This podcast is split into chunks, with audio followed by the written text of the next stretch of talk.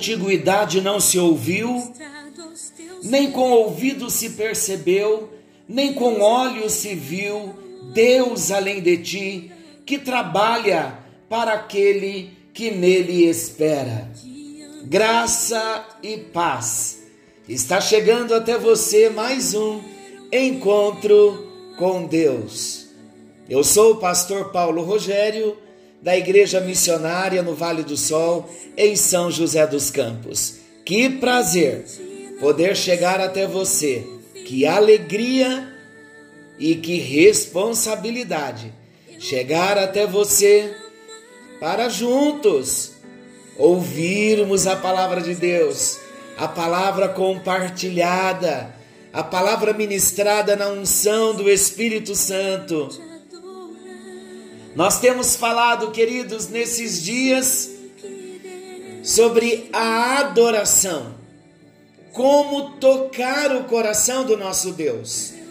Temos falado sobre a adoração como um estilo de vida de alguém que ama a Deus, que ama a Jesus e que, como noiva, na figura que o apóstolo Paulo nos apresenta, como noiva que aguarda a chegada do seu noivo Jesus.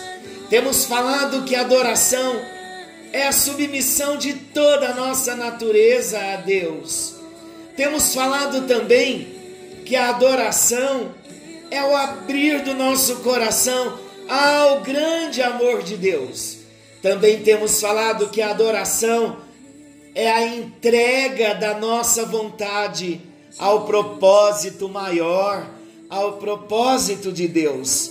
E nesses dias temos usado um tema específico no nosso encontro com Deus e falamos ontem sobre o conhecimento da palavra, o conhecimento de Jesus que produz adoração. Então estamos tratando de um assunto muito pertinente a nós, a adoração como fruto do conhecimento de Deus. E citamos ontem o exemplo do, da passagem da história bíblica dos dez leprosos. Falamos daquele um só que voltou e da nossa identificação com esse leproso que voltou. Quanta revelação da palavra de Deus nós tivemos na noite de ontem. E hoje ainda, falando sobre a adoração como fruto do conhecimento de Deus, como fruto do conhecimento de Jesus, eu disse ontem que citaria mais dois exemplos de adoração como fruto do conhecimento de Deus. Para isso, hoje eu vou usar o texto de João, Evangelho de João, no capítulo 9. E todo o capítulo conta para nós a história de um cego de nascença que fora curado por Jesus. Esse homem, desde o seu nascimento, ele era cego, nasceu como cego. E esse milagre de João 9 é mais um milagre que evidencia a divindade de Jesus. Então a história se dá quando Jesus então vê esse cego de nascença. O texto diz que ele era um mendigo, segundo o testemunho dos seus vizinhos, que quando o vê curado, não acreditam que era aquele moço que antes mendigava. E para o judeu, uma deficiência física era fruto de pecado. Então surge uma pergunta: quem pecou? Ele pecou ou seus pais pecaram? E então Jesus respondeu no versículo 3: Nem ele pecou, nem seus pais, mas foi para que se manifestem nele as obras de Deus. Aí então, versículo 4, Jesus ainda dizendo: É necessário que façamos as obras daquele que me enviou enquanto é dia, a noite vem, quando ninguém pode trabalhar. Enquanto estou no mundo, eu sou a luz do mundo. Então, dito isto, Jesus cuspiu na terra e, tendo feito lodo com a sua saliva, aplicou aos olhos do cego. E então Jesus diz ao cego: Vai ao tanque de Siloé, que quer dizer o enviado. E ele foi, lavou-se e voltou vendo. Olha agora o testemunho dos vizinhos. Então os vizinhos e os que dantes o conheciam de vista como mendigo perguntavam: Não é este o que estava sentado pedindo esmolas? Uns diziam: É ele. Outros: Não, mas se parece com ele. Ele mesmo, porém, dizia: Sou eu. Perguntaram-lhe, pois, como te foram abertos os olhos? Respondeu ele: O homem chamado Jesus fez lodo e untou-me os olhos e disse-me: Vai ao tanque de Siloé e lava-te. Então fui, lavei-me e estou vendo. Disseram-lhe, pois, onde está ele? Respondeu, não sei. Aqui tem uma uma aplicação muito grande, preciosa e oportuna para nós. Esse moço recebeu um milagre, ele sabia que havia sido o homem Jesus, de acordo com o versículo 11 do capítulo 9 de João, ele dá o seu testemunho. O homem chamado Jesus fez lodo, untou-me os olhos e disse-me: Vai ao tanque de Siloé e lava-te. Então fui, lavei-me e estou vendo. Disseram-lhe, pois, onde ele está? Onde está ele? Respondeu, não sei. E você? Já tem sido tocado por Deus? Já tem recebido milagres de Deus? Já recebeu o toque da mão de Jesus? Você já descobriu que Jesus tem um plano maravilhoso para a sua vida? Se você já descobriu, é importante que a gente saiba onde ele está. A pergunta foi feita, os seus vizinhos perguntaram a ele: Onde, pois, ele está? Respondeu ele: Não sei. Ele não tinha tido ainda o entendimento de onde Jesus estava.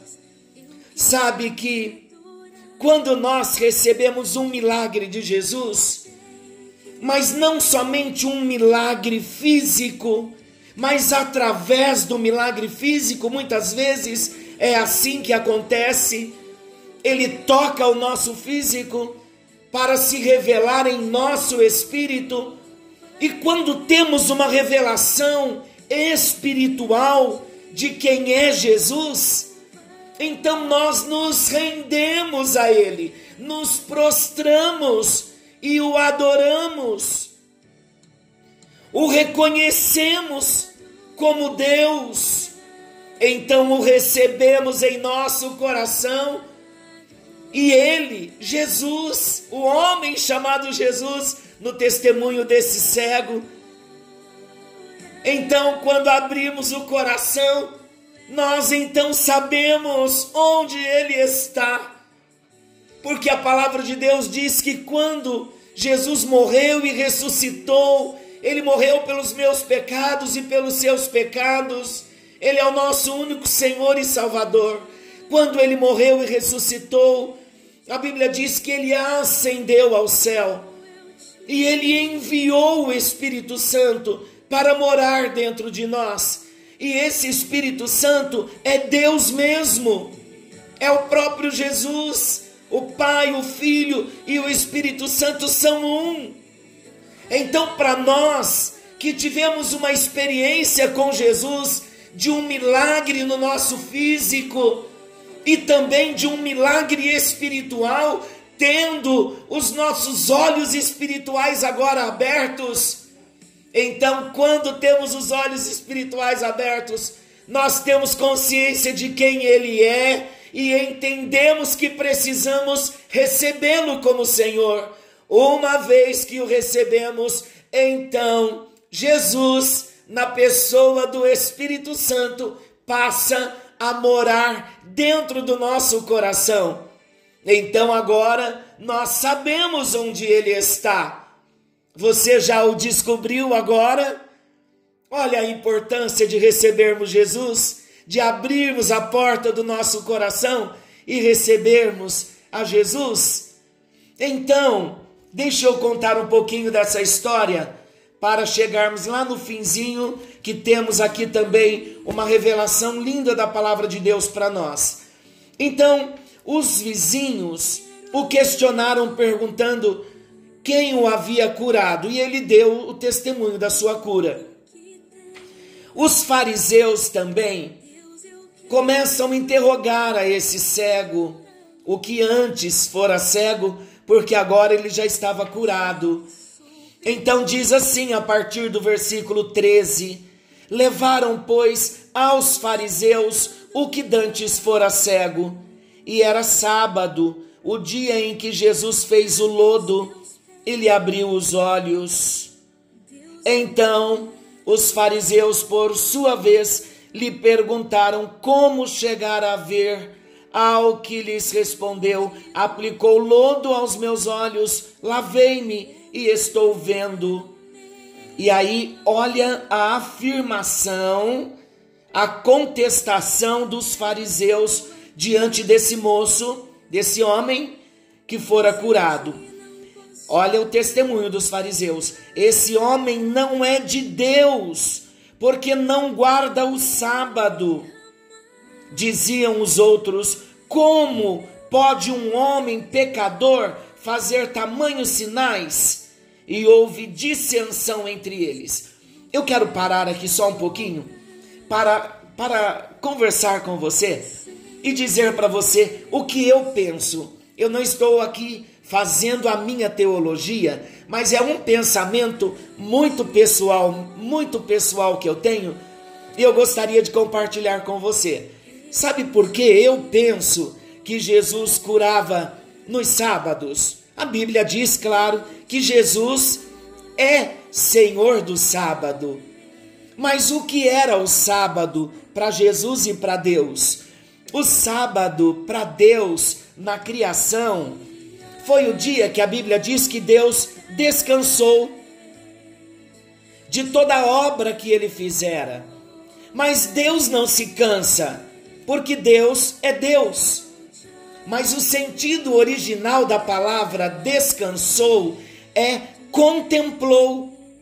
Sabe por que Jesus curava no sábado? Pensamento meu. Porque depois que o homem pecou, a criação se deformou.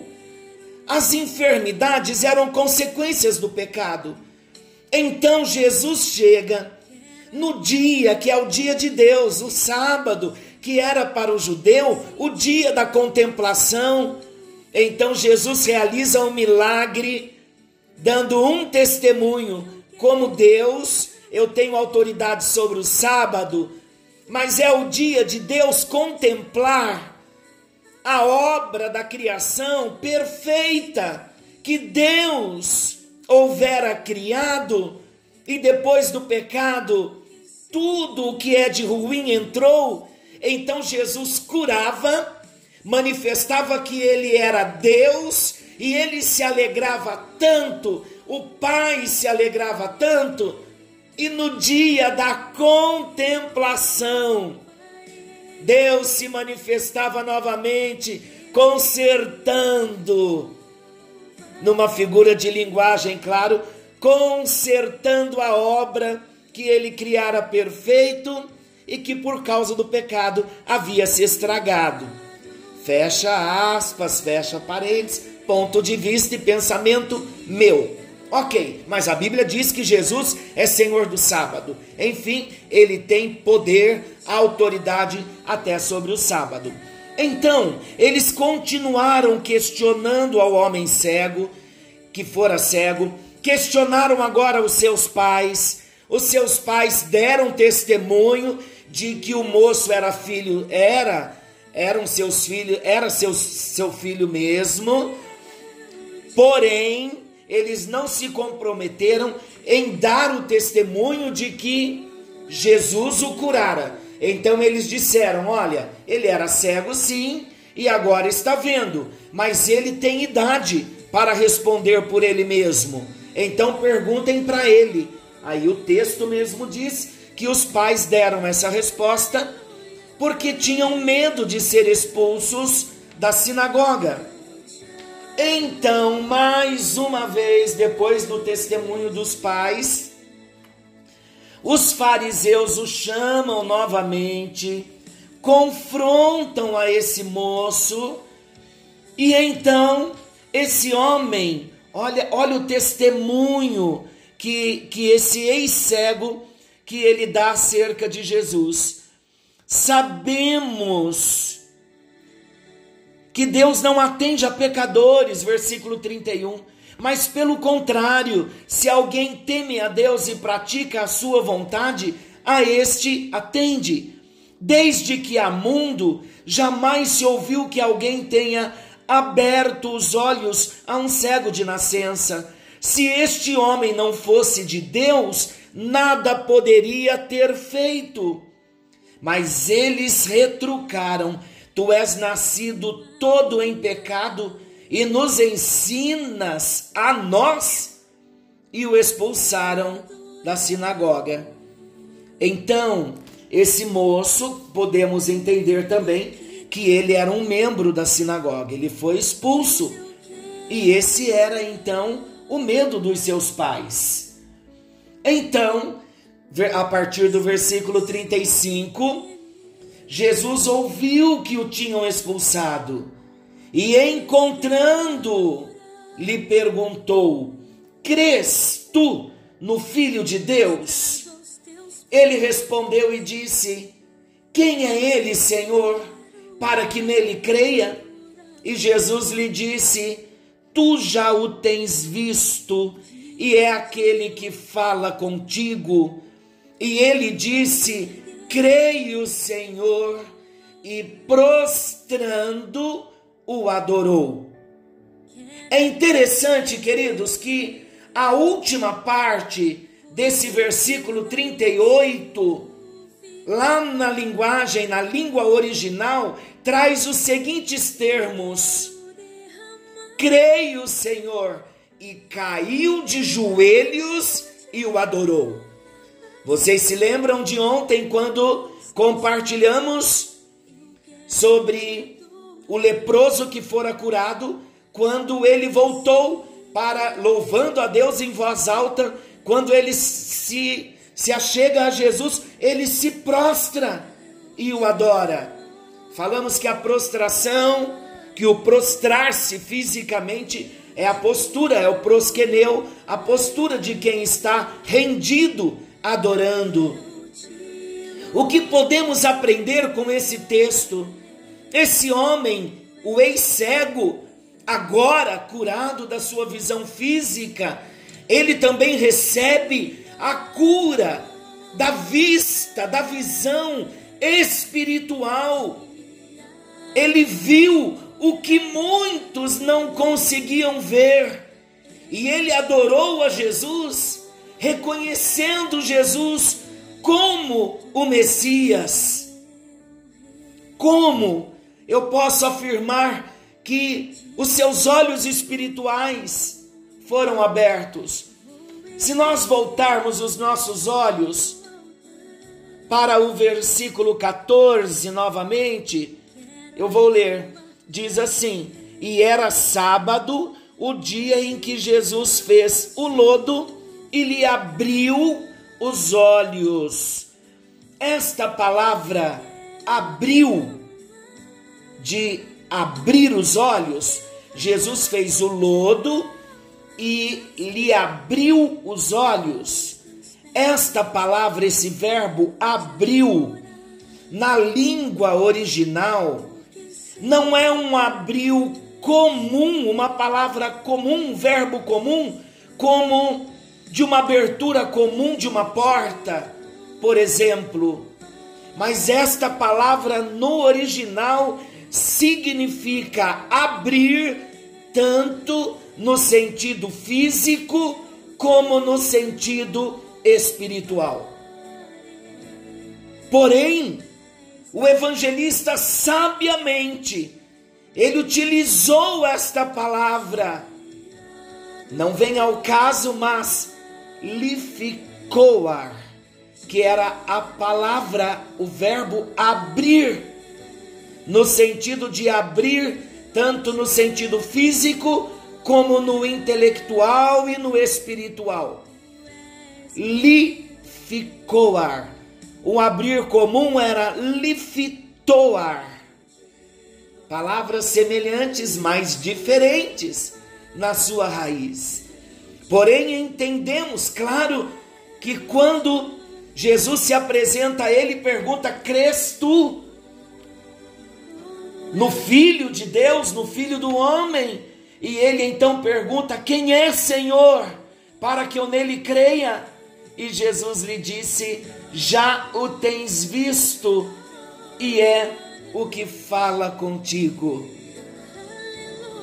Esse moço, esse homem, ele fora curado dos seus olhos físicos, seus olhos foram abertos, mas quando ele se achega, se apresenta, tem um encontro com Jesus, ele dá sinal pelas palavras de Jesus de que ele teve o entendimento espiritual de quem era Jesus. Quem é Senhor, para que eu nele creia? E Jesus lhe disse: Já o tens visto e é o que fala contigo. Esta palavra ela vai no fundo do nosso coração. Em dias tão difíceis que nós estamos vivendo, o que ele já tem feito por você.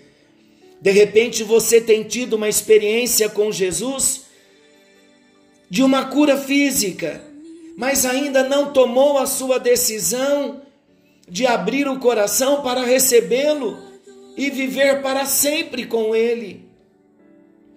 Queridos, toda cura física, toda resolução de problemas humanos, relacionais, curas de enfermidade, sejam quais forem os problemas. Aqui na terra, tudo é transitório, tudo passa. Mas existe algo que é eterno. Imagina você receber um milagre de Jesus como esse homem recebeu e agora ele se encontra com aquele que houvera tocado, feito lodo e colocado nos seus olhos.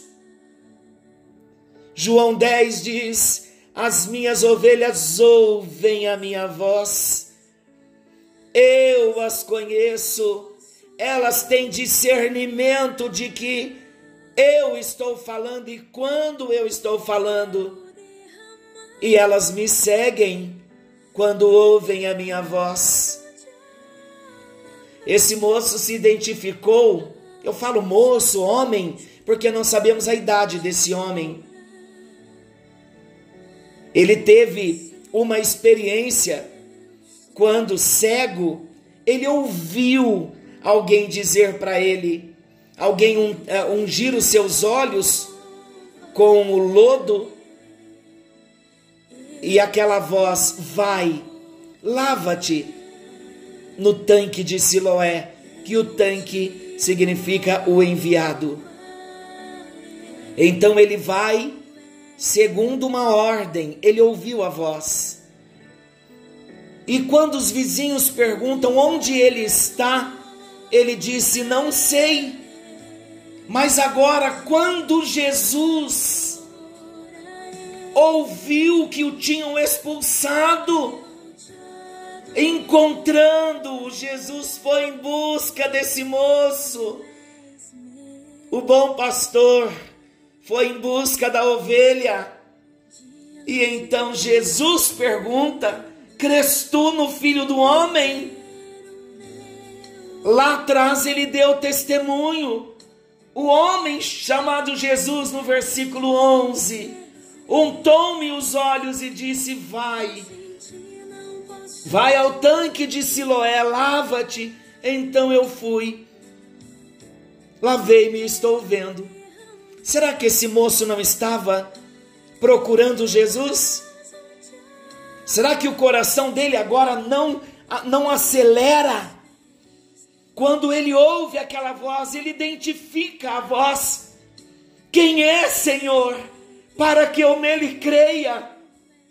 E Jesus lhe disse: Já o tens visto, e é o que fala contigo.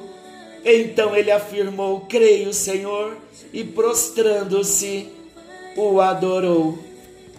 Esta foi a decisão mais sábia desse moço.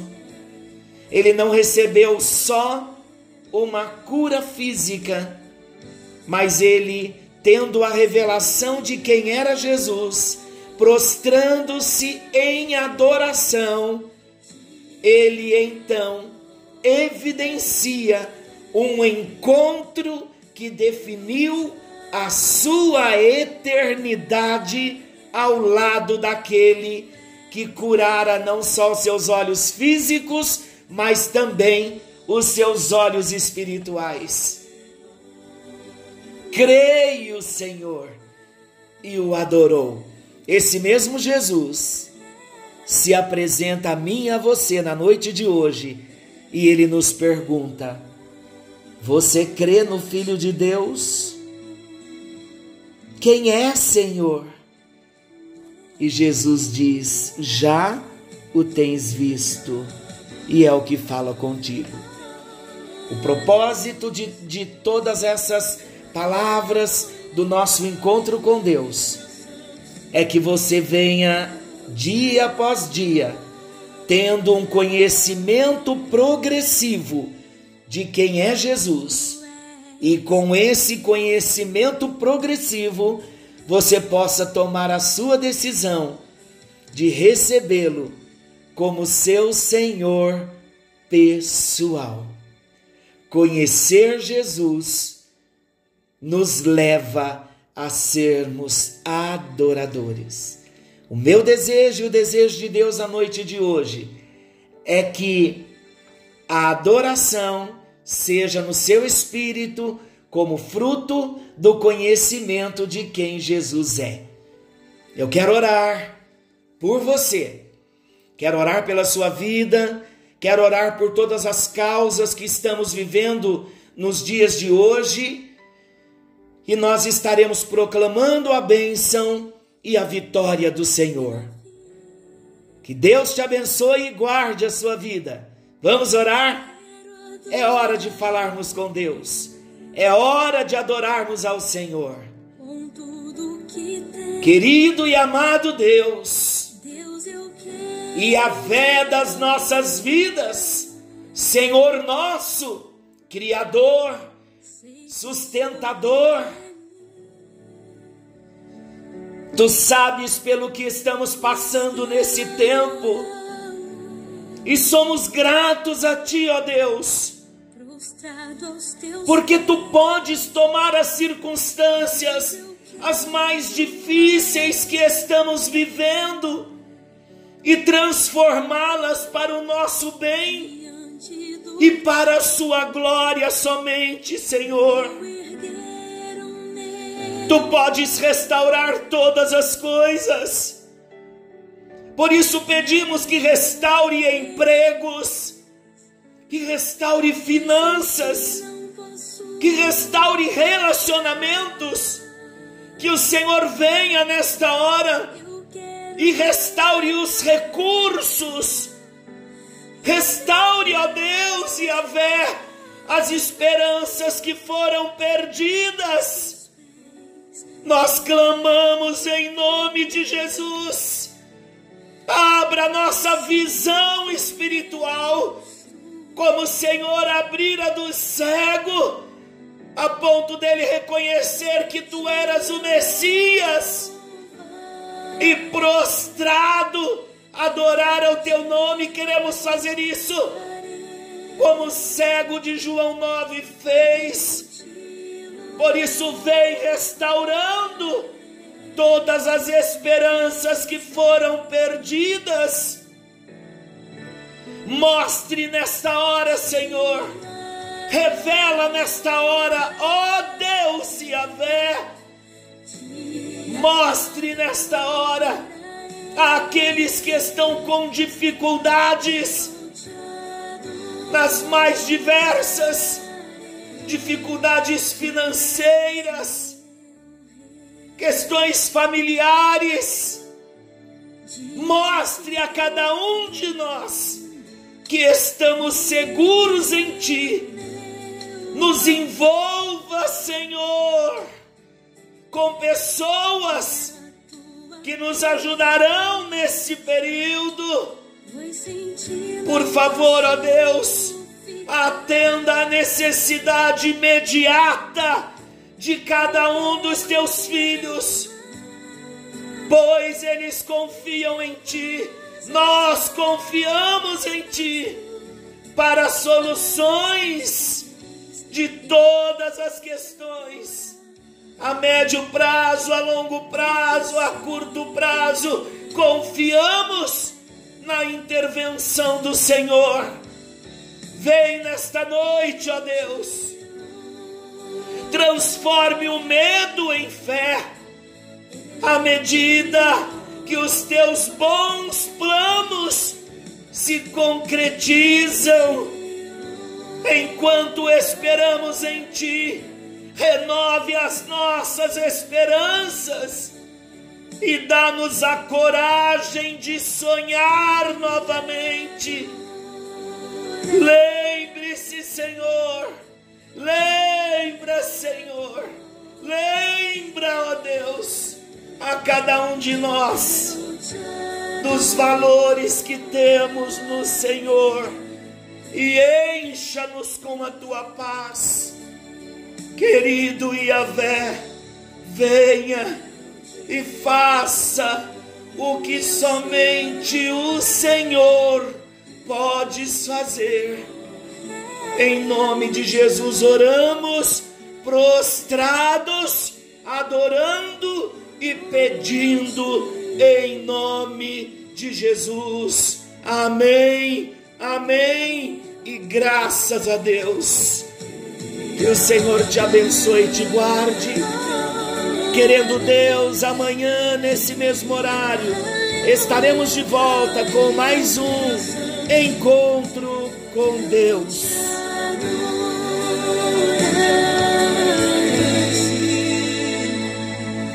Tu és meu.